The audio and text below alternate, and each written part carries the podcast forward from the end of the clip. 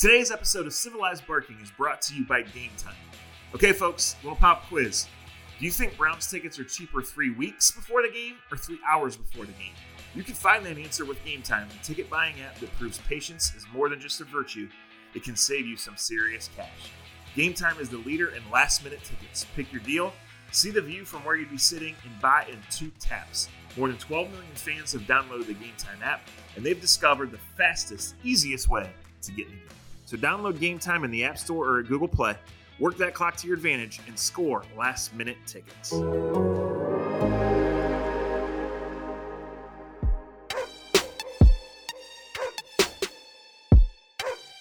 This is the Civilized Barking Podcast with Zac Jackson, Jason Lloyd, and Tom Reed. Civilized barking. Um, the Browns podcast. The Browns are two and six. I don't know how to start this, guys. I'm Zac Jackson. I'm here uh, somewhere in the press box in Denver. I'm joined by Jason Lloyd and Tom Reed. Uh, the Browns playoff hopes are over. They're maybe the most immature team in NFL history. They played a quarterback today who never had played a real NFL snap, and um, it was over early on. So they made a rally. Uh, for the third straight game, there were two to two and a half quarters of offense. Finally, there were some contributions from Odell Beckham. But uh, as they go out of here, uh, everybody's talking about the coach and everybody's talking about off the field things. Um, in full uniform, in the locker room after the game, Jermaine Whitehead is sending threatening tweets to fans. Uh, one to a Browns employee, Dustin Fox, who was on the Browns radio show uh, back in Cleveland as these were being sent. He was in full uniform. Jason, he was in his cleats. He was sending the tweets. I was shocked when I got in the locker room. I was expecting to get an update from you guys. That was not the update I was expecting to get when I walked in. I, I don't even. I, I, Odell with the cleats, Whitehead with the death threats. I, I we're, nothing has changed. Nothing has changed with the Browns. We're right back where we always are. We're right back where we always are. They're two and six. Um, fair to say they're the league's most disappointing team. Um, they're in third place, realistically. Uh, the Ravens hold the lead right now, even if the Ravens end up losing this game tonight. Realistically, it's over. And as we've been saying, guys, uh, I don't care how the schedule loosens up. This team has not shown poise, discipline, finishing ability, bounce back ability, fundamentals. And Tom, uh, one thing you'll be writing when we get done recording this um, unless you just want to repeatedly pound your face against the wall, is that the tackling did it. Today it's it's the red zone and it's the tackling, and it's a buttoned up, simple power offense from the Broncos right at you or right over top of you, and the Browns just got punked in the tackling department. Well, what specifically on one play, and, and again, uh, one of the storylines coming into this season, of course, was uh, they were depending on how what metric you go, the worst tackling team in the NFL this year.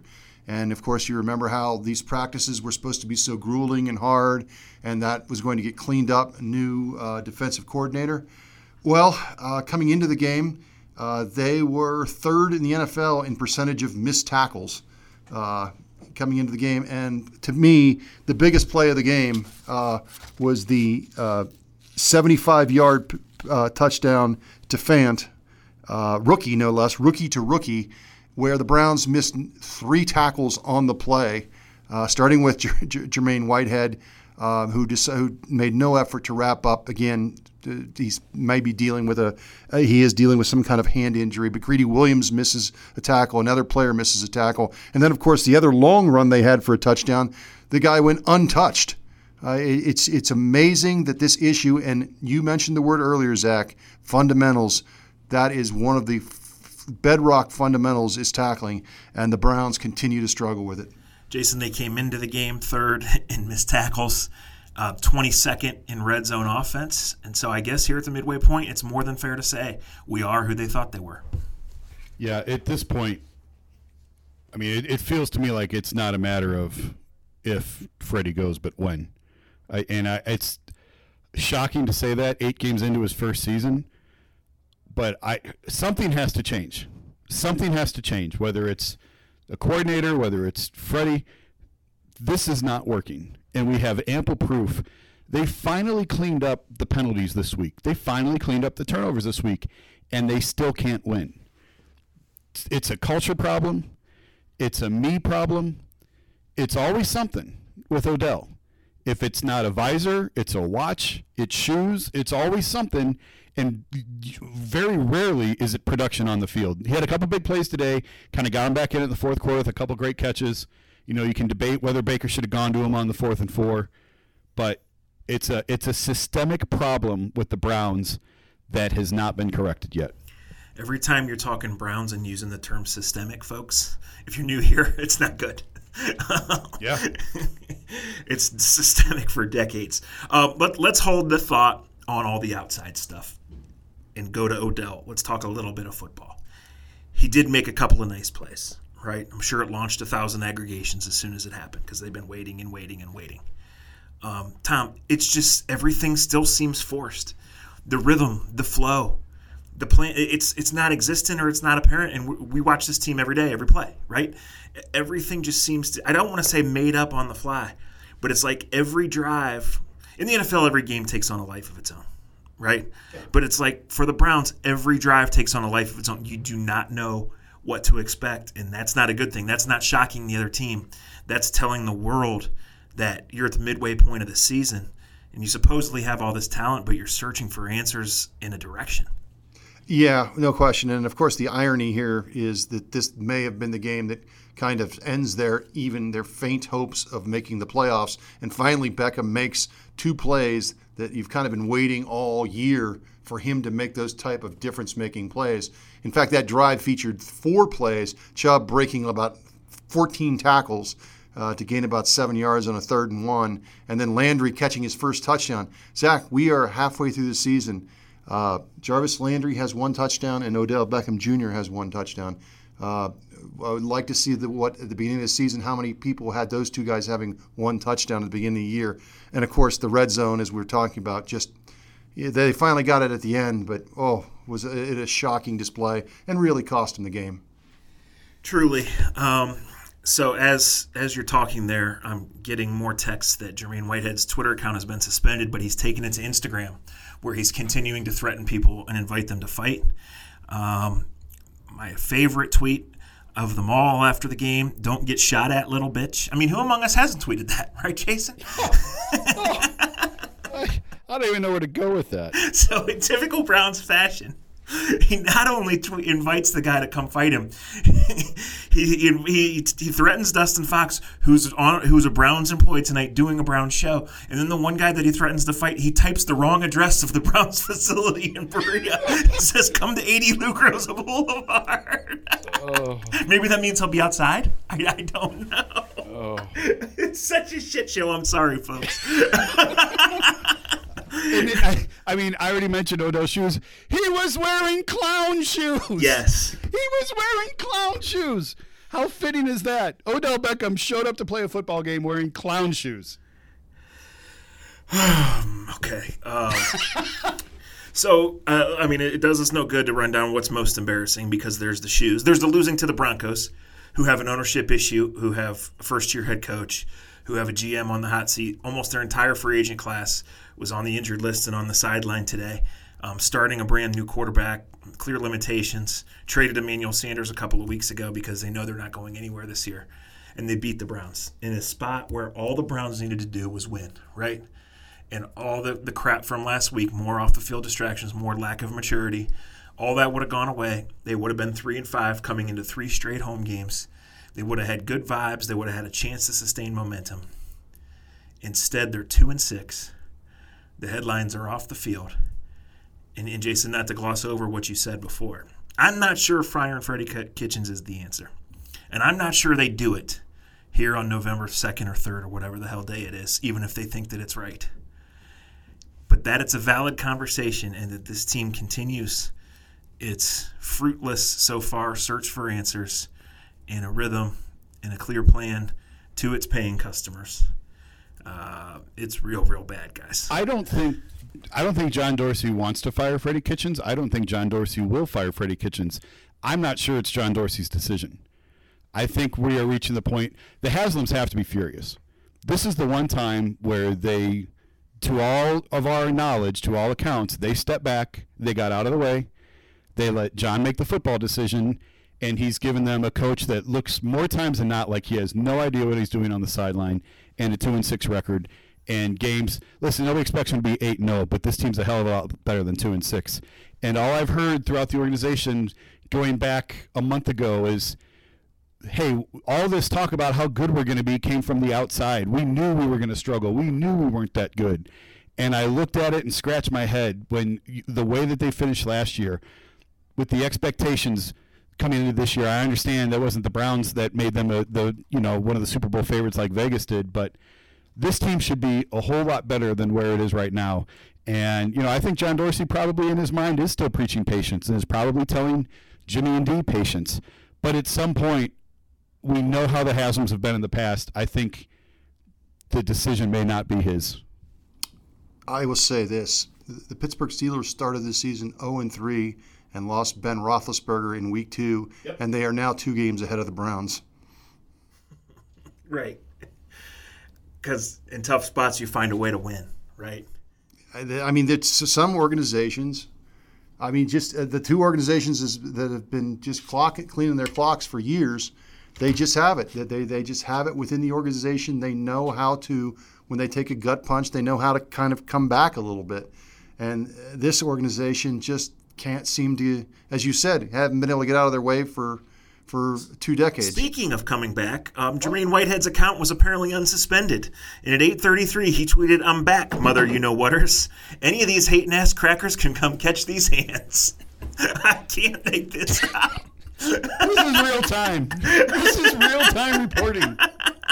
I mean, this is the best live TV I've ever been a part of. We just don't have a camera in this right now. All you're missing is a Bronco. Oh, we're at we're in the Bronco Stadium.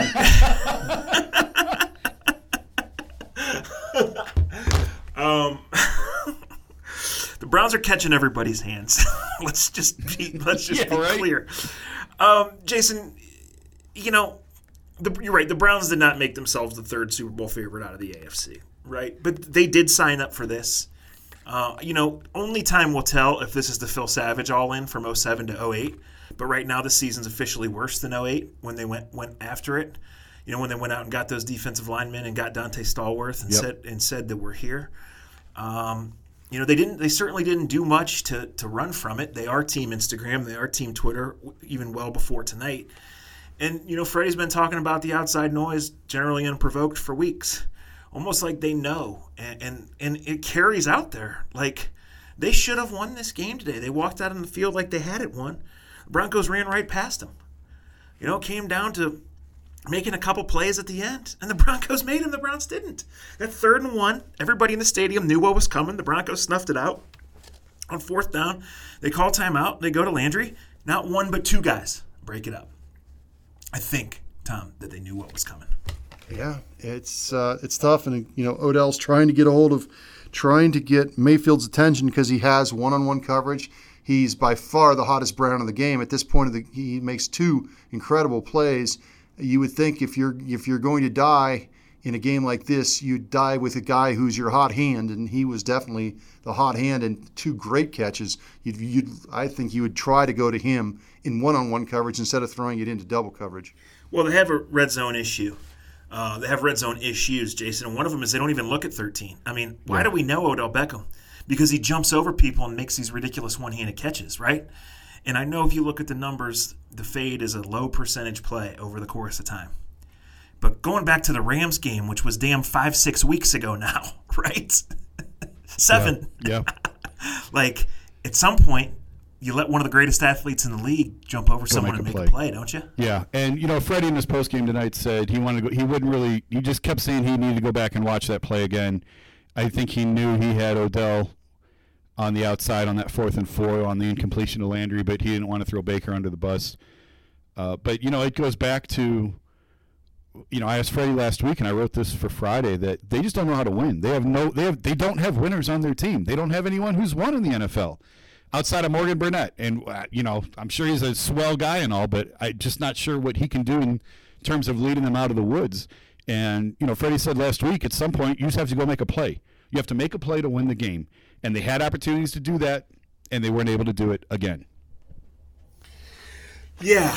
Um, talking about erectile dysfunction isn't easy. Usually we just brush it off or blame ourselves, saying things like, I lost my mojo, or avoid it altogether with excuses like, I had a long day at work, or sorry, honey, I'm just not feeling it. But with Roman, it is easy to talk about it. With a real doctor who can prescribe real medication, it's simple, safe, and totally discreet. With Roman, you can get a free online evaluation and ongoing care for ED, all from the comfort and privacy of your home. Getting started is simple. Just go to getroman.com slash barking and complete an online visit. Remember, just go to getroman.com slash barking to get a free online visit and free two-day shipping. That's getroman.com slash barking for a free visit to get started. Getroman.com slash barking. Where else do we go? Well, this is again, you know, the the, the thing of the, you know, this Denver team. You're coming here with a guy that's never played quarterback before, and the one thing you want to do is either you know get after him or at least keep the play in front of you, right? To to to like keep making having them make to make plays. Uh, they came into the, uh, the Broncos came into this game ranked 24th in big plays, plays over 20 yards. They only had 29 of them through the first half of the season. They had five today and that's that's how they beat them as far as the defense is concerned. Just not being able to prevent big plays in this game. And the first one you give, you take their hats off. Great catch in the end zone. Uh, by, by Sutton, right? It was Courtland Sutton. Yeah, Courtland. That was, a, that was a great catch. play. Yes. No question. The other ones are ones that you think you should be able to prevent. Or again, how you let a guy go that many yards untouched for a touchdown uh, that breaks through the middle of the line, no less, is is it's hard to believe. Phillip Lindsay, 92 yards. I would have said all day, but I thought he was going to get 25 carries. He got 92 yards on nine carries. Yeah. I mean, I'm sitting here looking at the stat sheet, and normally we go through. I mean, Sutton is their really only NFL quality wide receiver. Um, they open the door by throwing it to the CFL guy, Diontae Spencer. He fumbles. The Browns get it. Don't get seven, right? Um, Beckham makes the one play, get you down there, and you go incomplete, nine yard gain, lose on third down, decide finally to call timeout on fourth down, throw it into two guys, and it's over. And it's never one play, it's never one drive, it's never one decision, but you put yourself in that position. Uh, Jason, the earlier or late in the third quarter, I guess it would have been. Um, fourth and I guess longer than a yard now at the five yard line or six yard line. They needed the four. Um, Freddie went for it. What'd you think about that now uh, in the aftermath? The Baker sneak. Yes. I had no issue with them going for it. I had no issue with the call. Actually, that's like I'll give them a pass on that one. You know, I know some other people were probably screaming kick the field goal, but you need six at some point, and that seemed like a good spot to. It it seemed makeable. You know, I think I'd rather have. I don't, I don't know if Chubb was in the game or not, but normally in plays like that, you've got a power back behind him who can give him a push in the back and, and help get him over the edge, get him over the surge. Uh, I, I did not like the challenge. I understand it's a big point in the game, but you know we were all sitting there watching the replay, going, "There is no replay that's going to allow them to overturn this call." Period. You never win those. Hardly ever do you win those spots to begin with. It seemed like a wasted challenge and a loss of a timeout that they probably could use later on. Uh, but I, I didn't mind the call. I didn't mind the play. I didn't like the challenge. And that's two weeks two weeks in a row. Two weeks in a row. challenges, right? Well, you, Zac, I remember we, we were talking there with Edelman fumbles late in the game. Not that they were going to win that game, but it was still a game. They don't have a time. They don't have a, a challenge to make because they had, had tried to. Was it that was a pass interference, the pick play where they where they decided that, that they were going to uh, challenge offensive interference. And again, the interference call and and the and the spot challenge are the two lowest. I think probably the lowest percentage challenges. And I'd love to know who's trying to help uh, Freddie on these calls because we're sitting up here in the booth, and unless unless the Browns have access to another replay that we don't have, it was clear that there just, as Jason said, there wasn't a definitive play, and Freddie waited. I mean, they gave him a long time because the fans were booing here, like, "All right, what are you going to do?" And then he throws the flag, and uh, as as we said, it, it, it did not come out for him. I think he was listening to Baker on that. You know, Baker even said in the post game that he Freddie has full confidence in him. Baker felt like he had the floor, and he wanted the ch- he wanted the play challenged. And you know that kind of puts Freddie in a tough spot because he's been in that position before. With you know, I remember Jarvis earlier in the year wanted a challenge call, and I believe that one went against him too. So you want to have faith in your players, and you want them to know that you have their back. But at the same time, you can't just flippantly challenge plays that have that low of a percentage of, of being overturned. Well, it's more than fair to say that you know the emotions of the game. The Browns did not control them well enough, right? Before, during, or after. We have had plenty of proof of that We over have the last plenty seven of days. proof of that. Um, you know, procedurally with that, that's difficult because although you know, right, that that you're probably not going to get that overturned. Your quarterback's telling you you got it. If you get it, you probably get a touchdown or you're at First least four cracks from the four. And it did look like a bad spot, right? Yep. So the reason you go for it, and, and this is hard, the reason you go for it is because you are putting a quarterback who's never played at the four yard line if he doesn't get it, right? And so, what, you know, that time of the game, I don't think the timeout, I, I don't know. I, I, he, I can't say he should have challenged it because there was always a slim chance that he was going to win, but I, I understand the thought there because I did think it was a bad spot. I honestly thought that it was a bad spot, yet he was still short. And then you have to know that by the time they go through all those things, there's just precedent that they're not going to turn that over. Right? And you obviously you needed, you know, if you it was one play, they could have gotten at least they would have got a punt back right at the end of the game because he's out of timeouts at the end. They would have at least had a chance to stop the clock early in that drive and at least have it set up a punt return or maybe one hail mary pass at the end. And he doesn't have that because of the challenge. Um, the Cavs are going to sell some tickets, Jason, more than they thought. Jeez. Hey Jason, hey, uh, you know what? Let's give credit. Jam- Jer- Gillan had a hell of a tackle today. He may have been a couple yards out of bounds, but that was a tackle. He averaged 53.3 in the thin air. Can he replace Jermaine Whitehead? And will that get me stabbed for saying that? Okay, so now I'm getting tweets that, that there's fake Twitter accounts out there that his remains suspended. I mean, people are the biggest losers ever. Um, anyway, um, yeah, you, you got to take action on this, right? I don't care if it's a team employee or not. You have a guy in full uniform after the game firing off threats. I mean, you, you know, I don't know that you cut him, uh, but he at least has to be suspended, correct? I, yeah. He, he is something. Yeah. Some sort of discipline. You can't you, you can't make death threats against people after a football game. I understand emotions are running high. I understand he's upset. You know, I think they're all upset with the direction and, what's happening out there.